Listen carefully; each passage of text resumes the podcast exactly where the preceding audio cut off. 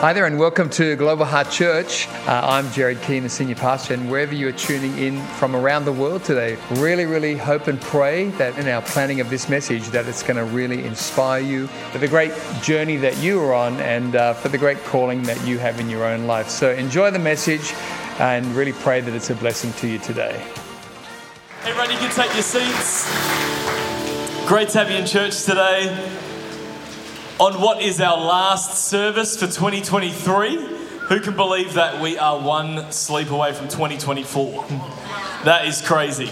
And I just want to give everybody here this morning a big shout out because I, I can't remember the details exactly, but I'm pretty sure in the book of Judges when Gideon was refining his mighty men down, one of the things they had to do was attend a New Year's Eve service. And that meant that they were a mighty warrior. And so you guys are the mighty warriors coming to a New Year's Eve service. I feel like it separates the men from the boys. Um, but great to have you in church today. I just wanted to say, before we get to the Word of God today, uh, as it is New Year's Eve, church has a number of things happening uh, this afternoon, this evening, uh, which you can be a part of to see in the new year. And so we've got the first one is the early night, and I will be uh, heading to this one and uh, having a early countdown at five thirty p.m. So don't tell the kids, but we're going to do a countdown at five thirty um, for everyone that wants to get home early. And we'll see you in the new year a couple of hours early, but you'd be so welcome to come and hang out there a little later this afternoon. And then there is a party with some dancing, uh, and that is till eleven thirty. And you just got to go on the Young Adults Instagram and sign up there to get the address this afternoon uh, because we don't want to put someone's home address on the screens, as you can imagine. And then the last thing is the countdown. So meeting at King's Park at the Flame Memorial and watching all the different fireworks happening in the city uh, from that spot will be awesome. So um, don't see the new year in alone, everybody. Hang around with some people. Spend some time with everybody as we see into twenty twenty-four, which will be so good. All right, who's ready for the Word? Yes. Let's pray and uh, let's get stuck into the Word. So, Father, we just thank you for this morning.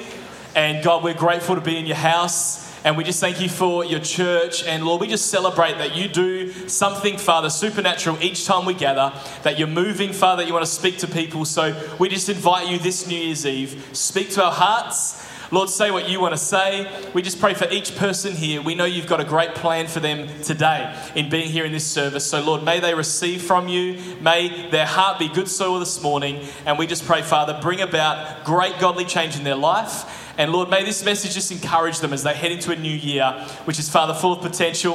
And Lord, that you have already gone before us into. So we just pray, Lord, have your way in this time. And may it strengthen people in Jesus' name. And the twenty-third row said... Amen. All right.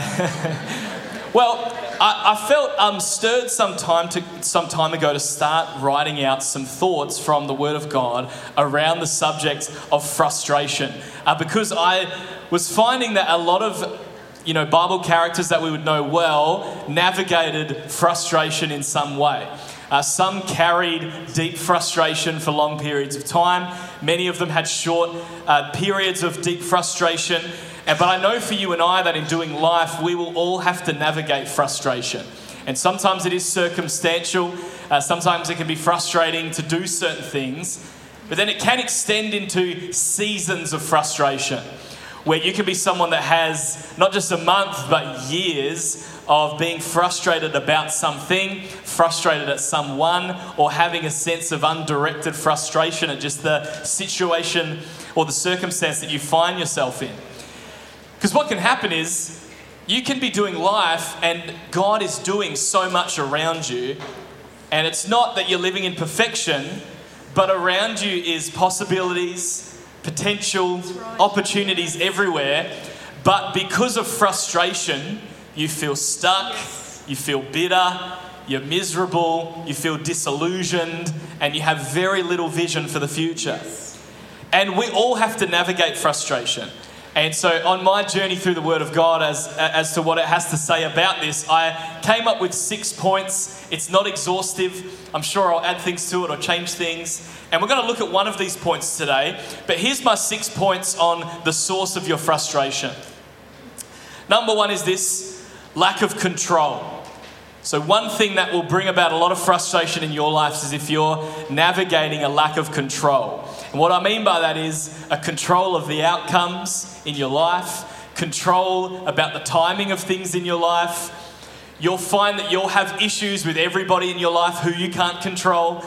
Um, people that you can control, you love them. They're not frustrating. Everybody else, deeply frustrating. But it's a lack of control that brings about that frustration. Number two is a lack of purpose. And that's, you know, that old saying, idle hands. It's uh, navigating life with a real lack of meaning. You can be busy, your calendar's full, you never stop, yet you lack deep purpose.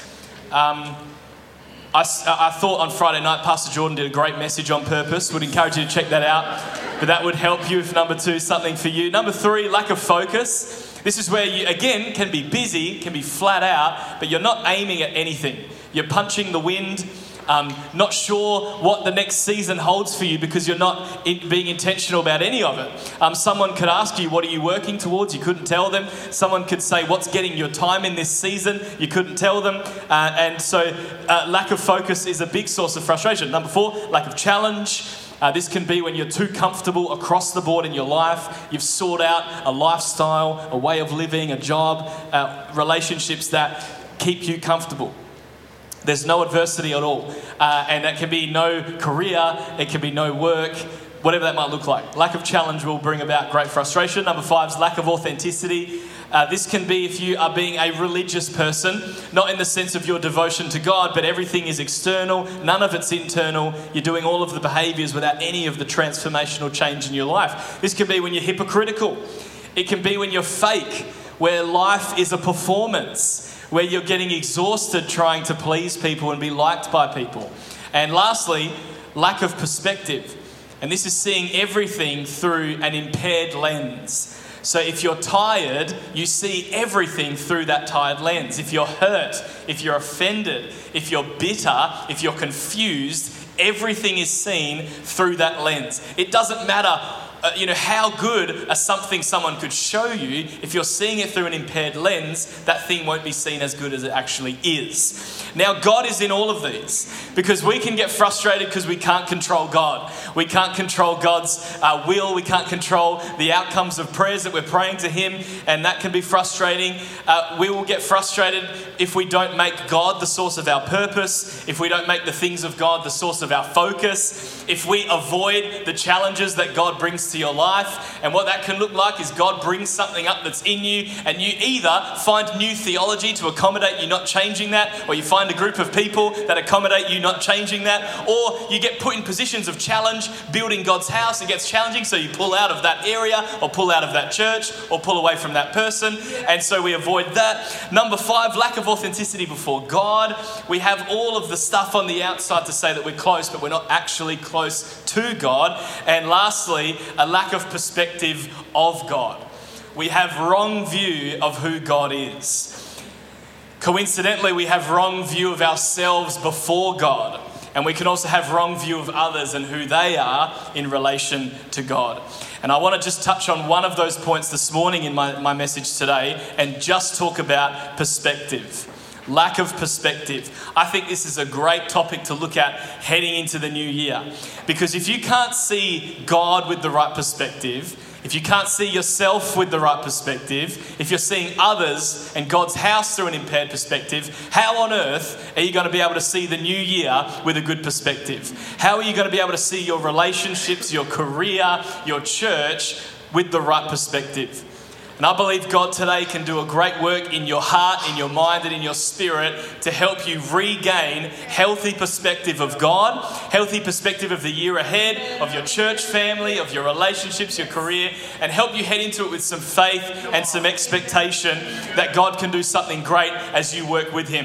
So let's look at First Kings chapter nineteen about the story of Elijah. And I'll just give a little bit of context before we read this passage.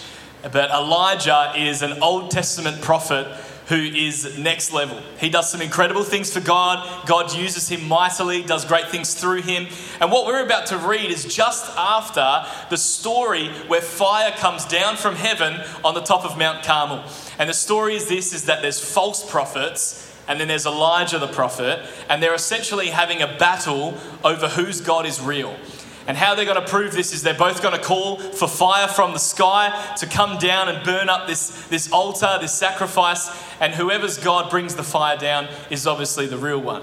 And so in the story, the false prophets are desperately trying to call on their false gods to come and bring fire down. So much so they start cutting themselves. And it's all this crazy stuff's happening. And Elijah's cool, calm and collected. And when it's his turn, he actually makes it harder on himself and gets the altar covered in water and then calls fire down from heaven. And truly fire comes down from heaven, consumes the altar and the sacrifice. And then we'll just brush over it quickly, but he kills all of the false prophets. But moving right along. So, but imagine being Elijah. You see a literal miracle before you that others see, fire from heaven. He gets strengthened, empowered by God, kills all the prophets, and then is now full of faith, full of passion, knows God's with him. I liken it to a little bit of that feeling you get sometimes if you ever go to a youth camp or a great church conference. You spend time in the presence of God and you are just pumped. I remember going on youth camps as a young kid and I would leave and I'm just like, God is so real. God is with me. Someone could be one hundred meters away and just sniffle and I'd be like laying hands on him in prayer. Anyone at my school that wasn't coming to church, I'm telling them all about Jesus. I'm just pumped. And then what happens is, is Elijah then, full of faith, having seen a miracle of God come down from heaven, he then sees a small cloud in the sky. The Bible tells us the size of a man's hand. He's got so much faith that he says it's about to rain and tells the chariot to go tell everybody. But then Elijah just outruns the chariot. So again, supernaturally empowers Elijah to run faster than any man normally could. And so he is experiencing some supernatural stuff. Yeah. He is seeing God move in him, through him, around him. He would be on, if you imagine the biggest youth camp high you could be on, he is on that on another level. First Kings chapter nineteen. Now Ahab told Jezebel everything Elijah had done and how he had killed all the prophets with the sword. So Jezebel sent a messenger to Elijah to say, "May the gods deal with me, be it ever so severely, if by this time tomorrow I do not make your life like that of one of them." Elijah was afraid and ran for his life. When he came to Beersheba in Judah, he left his servant there while he himself went a day's journey into the wilderness. He came to a broom bush, sat down under it and prayed that he might die. "I have had enough, Lord," he said. "Take my life. I am no better than my ancestors." Then he lay down under the bush and fell asleep. All at once an angel touched him and said, "Get up and eat." He looked around, and there by his head was some bread baked over hot coals and a jar of water. He ate and drank and then lay down again. The angel of the Lord came back a second time and touched him and said, "Get up and eat, for the journey is too much for you." So he got up and ate and drank.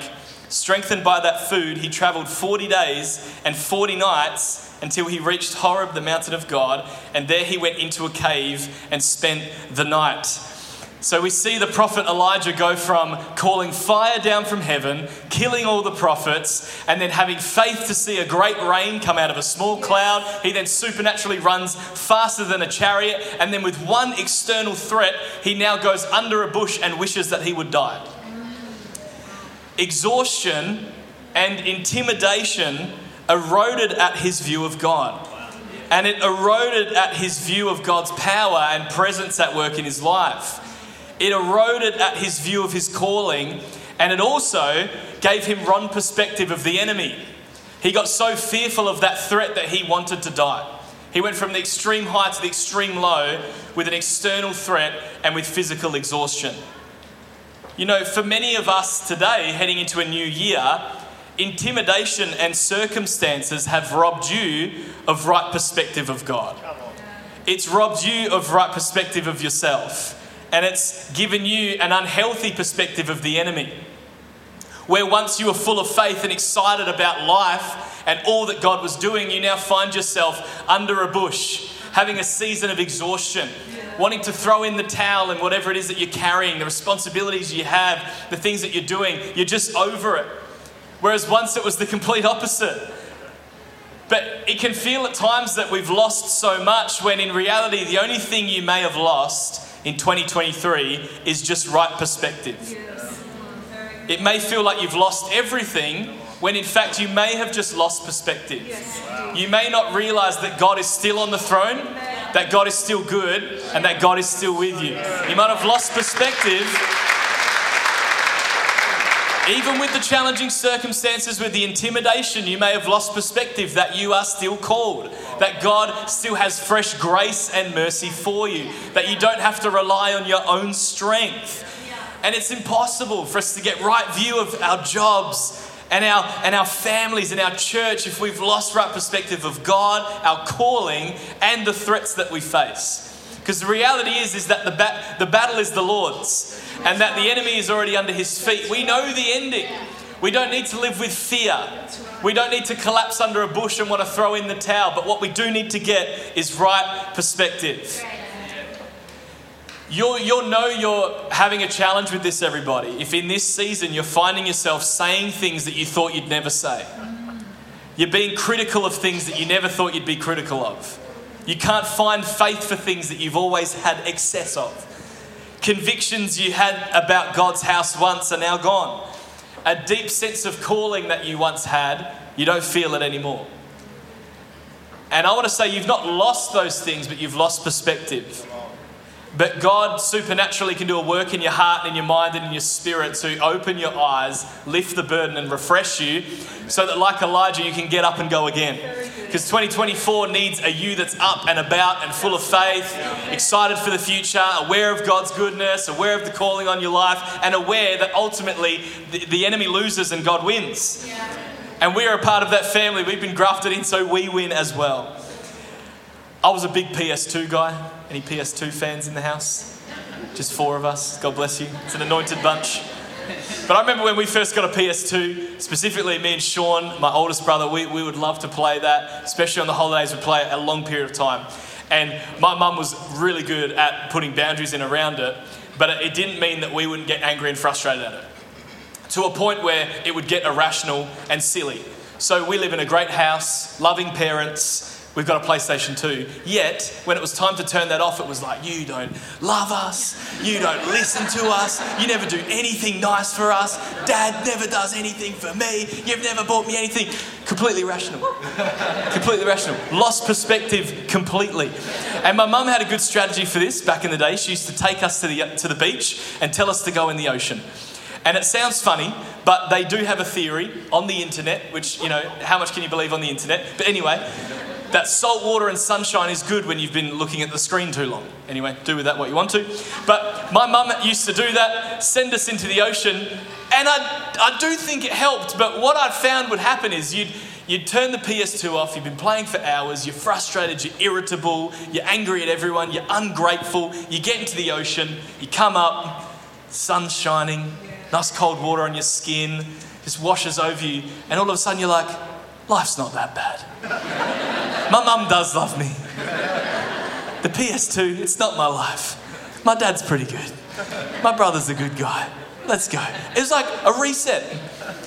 And it's this funny experience back then that I used to have, just almost like your eyes being opened, you're thinking clearly, perspectives come back, that all that screen time's just like washed off and you feel refreshed. And, and and you're seeing people the right way. And what matters most, you are reminded of what that is. And listen, that's the experience that our soul needs sometimes. And you might be heading into the new year and you're irritable and you're tired and you're frustrated at everybody and you're just over it. You need to almost have that experience of going under the water, coming up and, and just being refreshed. And I believe that God can do that supernaturally in your heart and your mind, but only at the point where you're aware that you need it. Because some of us are bitter and hurt and tired, but we think that we're not, or we think that everything, everyone else's perspective is wrong. And I'll talk about that a little bit at the end, but I've got four things that aid in restoring perspective. Four things, and uh, number one is this, serving. Serving. Now, I know I'm a pastor at this church, don't roll your eyes. Obviously, we want people to serve, but this is not a Global Heart Church thing. This is a Bible thing. That the right way to live, the Christ-like way to live, the, the way to live that is best for you is to live a life of service to others. To be someone who is always others-focused, not self-focused. We are very, we be very Christ-like when we live a life of devotion to the service of others at cost to ourselves. And Mark ten forty-five, we, we love this scripture. It says that even the Son of God did not come to be served, but to serve. He embodied this way of living. This is not a pastor saying, come and serve at my church. This is a pastor saying, hey, as a Christian, you need to be serving. To be Christ-like, we need to live a life where we are devoted to the betterment of others, often at the cost of our own comfort and our own time and our, even our own finance. How, how we're supposed to think and operate is this way, is to serve. There is no position or relationship you can have where you shouldn't carry that heart and posture. If you're, if you're married, your posture as a spouse should be one to serve the other one. If you're a parent, I'm there to serve my kids. If you're a, if you're a leader or a boss, hey, I'm serving my staff and my team. If you're on a team, hey, I'm serving my boss, serving the vision, serving the mission. There, there's just no position and no relationship where we shouldn't carry that heart and that mindset to serve. Each day we should wake up with, with that desire of who can I bless today? Who can I help today? And beyond just the intention, because I think we would all agree we've all got that intention, but actually the action of doing it. Yes. Yeah. And you'll realize that you become more grateful when you open your eyes to the needs of others and actually become a part of the solution. Getting into the trenches with people, shoulder to shoulder, arm to arm, helping people navigate life, helping carry their burdens, helping them navigate a tough situation at cost to your own time. Doing something for someone who can't do a thing for you. And think about that heading into the new year. Put yourself in a position to be able to do things for people who can't do a thing for you. Because we're very good at doing things for people that can do something for us. And a good example of this is the old pocket money thing. You go up to your mum and you say, Mum, I love you so much. Can I help around the house? And then the reply is usually, what do you want? It's like fifty bucks. You know, it's it's service with strings attached. It can be pretty overwhelming with all of the need in the world and, and even in our community. But what I want to challenge you to do is to think about who is in your life, who is touchable in your world that you can serve and help in twenty twenty-four. Church is such a good vehicle for this because we can join a team and we can get alongside people, but also out in the community, in your workplace, on your street, your, your neighbours. What can you do to be a great blessing to somebody else? Who is in your everyday? Who's catching your attention? That that lonely person, that, that parent at school, that child at school, who's catching your attention that you could do something uh, to help them? You know, my dad used to challenge us when we were kids. We would say to Dad something like, hey, someone should really do something about that, or someone should help them. And he'd often say, hey, if you've seen it, you should do something about it. If God's shown you that, you should do something about it. It's a great exercise, everybody, to care about someone else's well-being more than yours. And get helping someone else on their journey with Jesus.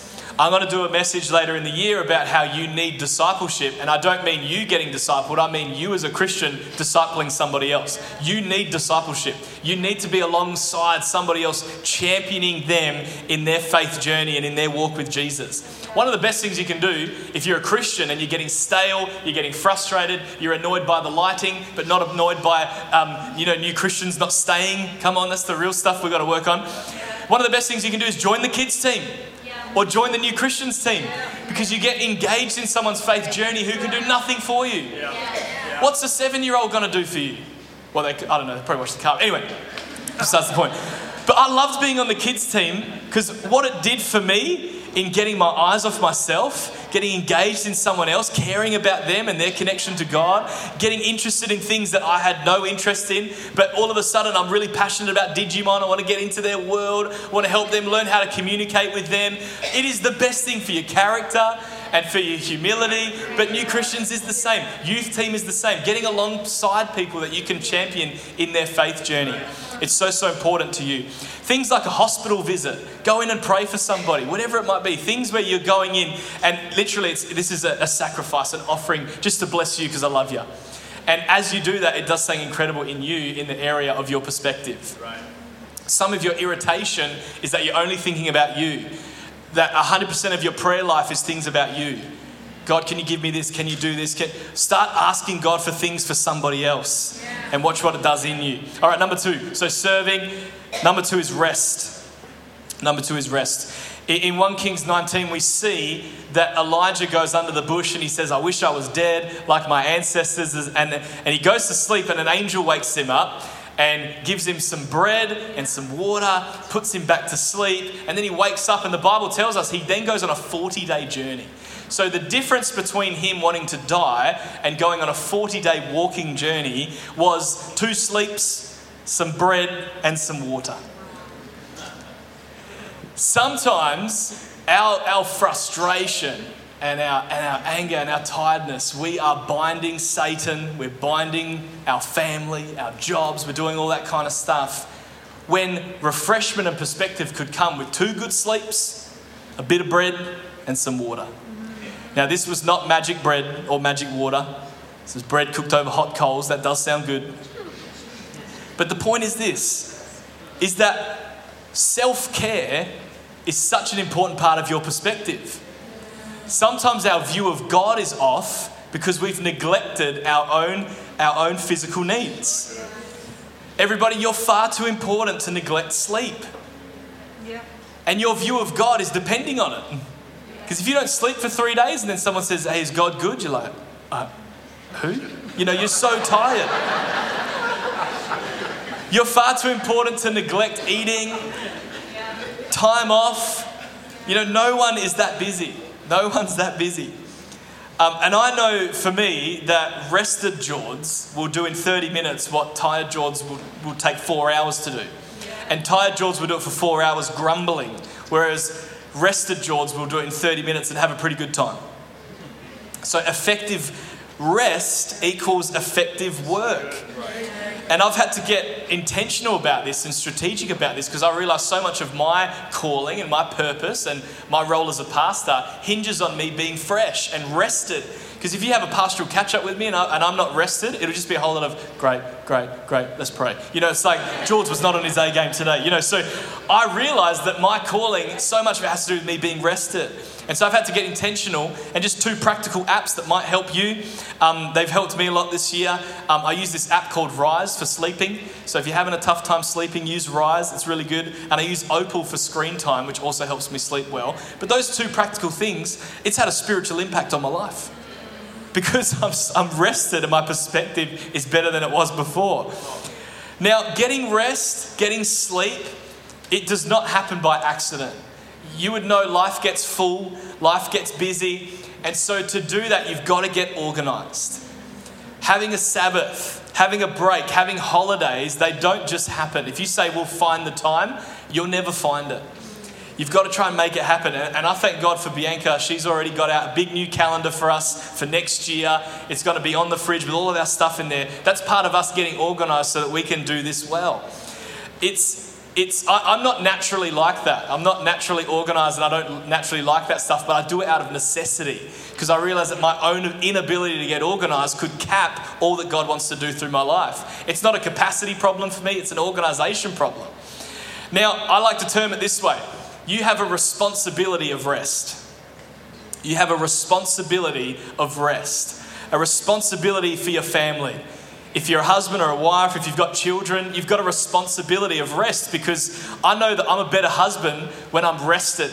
I know I'm a better parent when I'm rested because if I'm not rested, I'm short, I'm snappy, I'm irritable, and uh, stuff doesn't go as well as it could if I was rested. So I've got a responsibility to my family to be rested. I've got a responsibility to my church, uh, to my job, as do you. So you've got to see it as a responsibility of rest. Not like, oh, it'd be nice to have a rest. You've got a responsibility to do it. Because it's got implications on the three big areas that people love to talk about, your physical, your emotional, and your spiritual needs. Now, I know that they all are connected. For example, in the area of physical, if I'm not looking after my body well and I'm feeling insecure about my weight and how I look, it's amazing how that affects my emotions. Because then I'm down, I'm losing confidence, I'm a bit sad. And then I carry that into everything I do for God and, and I carry that into, into my time with God where I'm now down in the dumps. But it all started with physical things. And so I've got to be intentional about looking after my body, looking after my emotions so that I can look after my spirit well with a good perspective. Matthew eleven twenty-eight says, you know, Jesus saying, come to me all who are weary and burdened and I will give you rest. We can find rest in God. Rest is so important.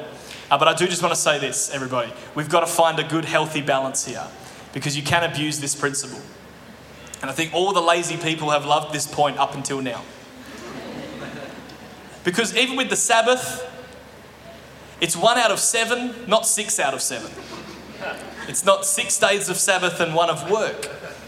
And and even today, you know, there's a new little uh, term which has come out, or a phrase for churches, and it's all semantics because this will do the roundabouts with different names. But there's this idea of a rest church where we don't we don't serve, we don't volunteer, we don't carry, we just rest in the presence of God. And I think they'll be able to do a lot of resting when the church closes its doors, because they've rested so much and not done anything. Um, And, and I'm a big revival guy, but I think nowadays some of the desire for revival is because there's a, a modern view that we just sit back and let God go. So it's this, this desire to have a, a model of church where we sit down and let God go. But God wants to include us in what he's doing. And so we've got to be careful with some of that mindset and that view. You know, the book of Samuel, David says that line. He says, "I will not give my God that which costs me nothing." And Paul says multiple times in the New Testament, I feel like a, an offering poured out to God for the sake of the gospel, a life poured out. And, and we've got to be careful, especially my age, millennials, to not try and strategically create a costless Christianity. Because if your Christianity is not at cost to you in some way, it's not Christianity. Because it should have a massive cost on you in every way. In your, your desires, your finance, your goals, your comfort, everything. You should be paying a huge cost for the gospel, and if you're not, I'm concerned you're not walking out Christianity biblically. If you're feeling maxed out, here's three things you can do. All right, so if you are feeling maxed out, here's three possible next steps. Number one is reorder. So if you're like, I'm maxed out, I'm at the end, I'm like Elijah, I'm under a bush. Number one is reorder some stuff. There is such a thing as too much. There is such a thing as I'm doing too much. I've got too many responsibilities. Um, there's too much going on. There is such a thing as that, and there's wisdom in carrying out and living out your life with, with uh, great intent and strategy and, and wisdom with your spouse if you're married, and, and a family and things like that. So reorder is number one. Number two is recover. Sometimes we're so tired, we're Elijah under the bush, and we start resigning from things, we start pulling out of things, we start moving things. You just need a holiday. You just need a break. And it's important, again, the principle of Sabbath, having that time to stop and rest and connect with God and realize that life goes on without you. God's in control. God's got it. But you would, you might find that some of the spiritual bondage you're under would be fixed with five days in Dunsborough. You might need that. Now, if you've just had five days in Dunsborough, don't say, yeah, I need another five days. You know, just don't abuse it. I'm just saying we need to recover. It's part of the rhythms of life that we go and then we rest and we recover. Well, the third one is this. So you either need to reorder, recover, or rise up. There is such a thing as a rise up where you feel maxed out, but you've actually got to get new perspective on, I can do this. I'm just being a bit of a sluggard. And um, I remember one time getting to witness this great conversation that Jazz Gilbert had when I was running kids with one of our room leaders, and it was a busy morning, and one of the room leaders came in, and, and she was having a busy time, and some of the leaders hadn't arrived, and she got a bit overwhelmed. And I remember Jazz was running the service, and she was like, look, I just need to go home. And Jazz grabbed her by the shoulders and was like, hey, is this a rise up moment, or is this a I need to go home moment? And the, the girl's like, it's a rise up moment. Let's do it. And she did it and smashed it out of the park. Now, I, if it was me, I would have been like, yeah, go home. But I, I was probably a bit too compassionate. and um, Or I would have said, like, let Bianca have the conversation or something else. But but I say that to say that that girl benefited from that advice of, hey, this is a rise up moment. And I've had lots of times in my life too where I'm like, I'm maxed out, I'm doing too much. And if someone gives it a great rise up encouragement to me, and I've got to find that next gear. And then I find that, you know, what I was what was overwhelming me before is now easy for me. And I keep going on this beautiful trajectory of increasing my ability to carry for God. So we need to rest, everybody, and we need to have a peace in our soul and our spirit, but at the same time, you've got to have a passion. We've got to have a fight. We need to have a fire and an urgency about doing uh, uh, the work of the kingdom, and we've got to walk it out with the wisdom of the word and powered by beautiful, graced rest. Amen. Amen. Number three is righteousness. So another thing which will aid in getting your perspective back is righteousness. Now, righteousness corrects perspective because um, sin corrupts it. Sin corrupts everything it touches. So when we're engaging in sin, it corrupts our perspective on everything. What is righteousness? Well, righteousness is a life lived to our best ability in obedience to God's word. We, we can't attain perfection in this area, but it's by the grace of God. In worship to God, I'm endeavoring to obey the word of God, living righteously to the best of my ability. It's, it's amazing how when we sin, it corrupts our perspective of God, because when we sin, we immediately want to take a step back from God. And it's like getting sick and not wanting to go to the doctor. It's like the doctor is there when you're sick. When we need God, we need to press into God, but we pull back whenever we sin. And it's because our perspective is, is messed up, and we think that God's going to, you know, roast us and be angry with us, and he hasn't got any more time for us. That's not true at all. But it also affects our perspective of others, because you would know this. Um, as I know this, when I've sinned before, I immediately want to pull out of community. My Christian community, because I'm carrying this guilt and this shame, and I'm like, nah, I've got to pull out. And again, it's like not going to the doctor when you're sick. And then we, we can pull out of church. It's it's it's sin corrupting our perspective of all things that are good. Yeah. And when we sin, when we when we don't live righteously, and we just engage with our with our fleshly desires and our, and our carnal desires, we, we carry the burden of, of guilt and shame, and worry and stress comes with it as well. Because many sins, not all of them, but many of them come with a huge degree of cover-up job, which is that I'm engaging in this practice or in this action or this thing that I'm doing, and now I'm exerting time and energy to try and cover it up so no one finds out. So then what we're experiencing is we're experiencing the physical and temporal impacts of sin at the same time as the eternal and the spiritual impacts of sin. And what is that? That is my connection to God and my soul and how it's eroding on um, who I am. And then the physical one is I'm now stressed and worried and covering up stuff and having to tell lies to cover up stuff. And it grows and grows and grows. And very quickly, our perspective on everything is corrupted by sin. Yeah. So living righteously is the remedy. And we need to we need to engage in twenty twenty-four with getting help in whatever area it is that we need help as it pertains to sin. Because it can be things like a, a substance addiction, it can be anger, it can be unforgiveness, it can be uh, an addiction to pornography or lust of any kind, it could be stealing, uh, it could be a number of things that you are navigating, and it's and it's present enough that you need to go to war with it in twenty twenty-four. It's just some practical tips. Get an accountability accountability partner or a friend, and meet with them monthly. Meet with your connect leader termly, and meet with a pastor yearly. I think that's a really good start to start tackling some things like this in your life. So get an accountability partner or a friend, chat with them monthly. Touch base on how that's going. Be open about it. The next one's meet with your connect leader termly. So four times a year, be in a connect group, chat with your leader. Just let them love on you, let them encourage you, share from your heart, get some prayer, and then meet with a pastor yearly. If you can do more than that, go for it. But I think start with that, and it will help you a lot. I'll just invite the, the team to come out, and I'll just close with point number four, which is posture. So aiding in correcting our perspectives, serving, rest, righteousness, and posture. Obviously, we have a physical posture. Um, who's working on their posture currently, their physical posture? Amen. Me too. But this is about a posture within you. This is about the posture of your heart and your character. And it really speaks to humility, not being puffed up, having a right view of self. It's uh, having a healthy awareness of your own brokenness and your own need. And out of that, having a great awareness of your dependence on God. When we talk about posture, it's this posture of I desperately need God. I depend on God for all that I am. All, all that I that I do, I'm depending on him. And, and out of that, we, we turn to devotion to God when we've got right posture. But the, the opposite is when our posture is too puffed up. We've got an inflated view of ourselves, perhaps a deflated view of God, a deflated view of others. And we're a legend in our own lunchbox, and all of our ideas are good, and all of our perspectives are right, and all of our opinions matter, and all that kind of stuff. And it's puffed up. I think it's very hard to hang on to that when you spend time alone with God. And genuine time alone with God, where you sit down with your Bible and you just want to seek him, you want to read, you want to understand. It's hard to stay genuinely prideful when you do that. Because the act in itself is an act of, of I think, desperation. God, I'm doing this because I need you. We won't do that when we don't think we need him. I think some of the lack of meeting with God is because we think we're sufficient on our own. And so the act of spending time alone with God will help that posture come down to what it should be. And it's, and again, like, there was a great message from Pastor Jordan on pride and humility. I thought it was fantastic. Um, how's the irony of that? Shouting out my own message on pride and humility.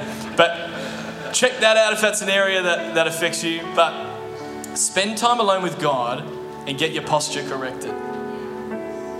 Psalm sixteen verse eight to eleven says, I keep my eyes always on the Lord. With him at my right hand, I will not be shaken. Therefore, my heart is glad and my tongue rejoices. My body will also rest secure, because you will not abandon me to the realm of the dead, nor will you let your faithful one see decay. You make known to me the path of life, and you fill me with joy in your presence, with eternal pleasures at your right hand. Just on the subject of posture, I'll just close very quickly, just touching on the character of King Nebuchadnezzar in uh, the book of Daniel. Great name as well. Anyone having a baby boy, Nebuchadnezzar, could be great. But it's such an interesting story, the story of King Nebuchadnezzar. I, I, I overlooked it until like this year, just how interesting it is. But he is a king, and he gets warned by God in a dream that everything is going to be taken away from him until he acknowledges that God is the one who is most high. And what's so interesting is Nebuchadnezzar gets this warning, hey, if you carry on in your pride, everything will be stripped from you. Listen to this. This is the verse after the warning. Twelve months later, this Daniel four twenty-nine team's got it. Twelve months later, as the king was walking on the roof of the royal palace of Babylon, he said, is not this the great Babylon I have built as the royal residence by my mighty power and for the glory of my majesty? Even as the words were on his lips, a voice came from heaven.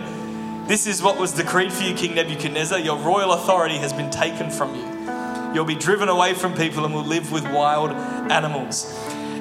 I'll just pause there.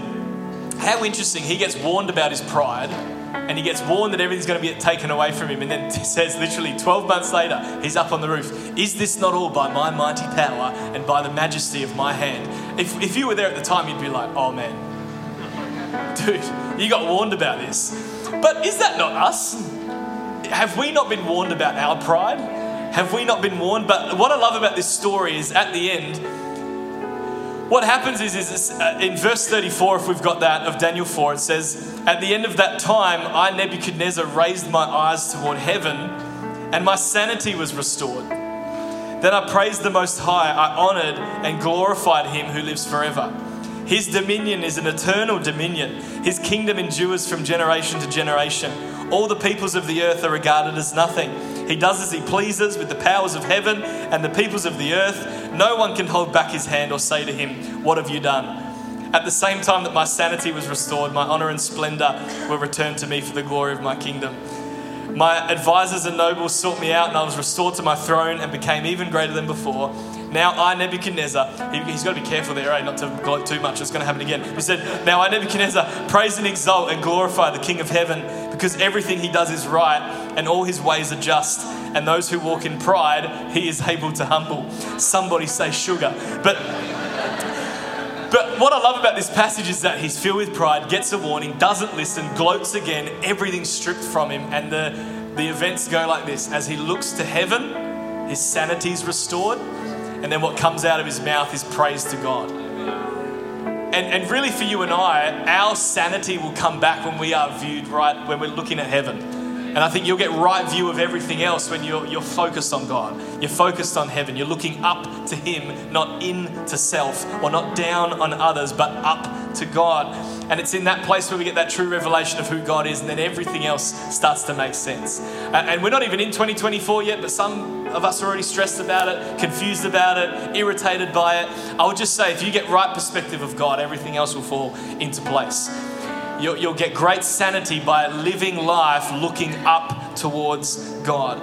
Right perspective comes from, in humility, looking to God, looking to everything in life in light of God. Our perspective's off until there's revelation from him, devotion to him, and dependence on him. And for some of you here today, twenty twenty-three has been a really tough year. And you might be living life through a perspective that is tired. And I want to say that being tired is not a sin. Having circumstances that have drained you, it's not something you've necessarily even done wrong. Things can happen to you. But I want to encourage you, don't stay in that place. Don't stay tired. If you're tired and weary, Ask God to show you how to get out of that season. But it starts with acknowledging that you're in that season and acknowledging, hey, my perspective is off. Maybe something in twenty twenty-three happened that deeply offended you or deeply hurt you. Again, it's not a sin to be offended. The Bible tells us it's going to happen to us, but it can become sin when we don't do anything about it, when we hang on to it. And I, w- I want you to be able to acknowledge, hey, I'm living right now through an offended perspective. And the reason it's important that you know that and do something about it is if you don't do that and you hang on to it, you believe your perspective's right and everyone else's is wrong. And we start to recruit people to our team. And that's when you start to see pockets of people pop up that have one thing in common, and it's they all have the same perspective, and it's hurt, and it's tired, or it's exhausted, or it's bitter. Don't recruit people to your team. You've got to be able to say, hey, I'm tired right now. I'm hurt right now. I'm, I'm angry right now. Don't come to me. Don't join my team. Because otherwise you get a starting five, fill out the bench, and then you just, you're surrounded by people that are navigating the same thing as you. It's the light, blind lead the blind, it gets messy. So if you're heading into twenty twenty-four and you know your perspective's not right, acknowledge that to God and ask Him to help you. Work on those four things. Allow God to do a transformative work in you. Was it wrong for Elijah to be tired and exhausted? No. He'd been going pretty hard. Was it wrong for him to be intimidated? No. That stuff happens. It's just what happens next. What do you do next? And God has an incredible year ahead for you.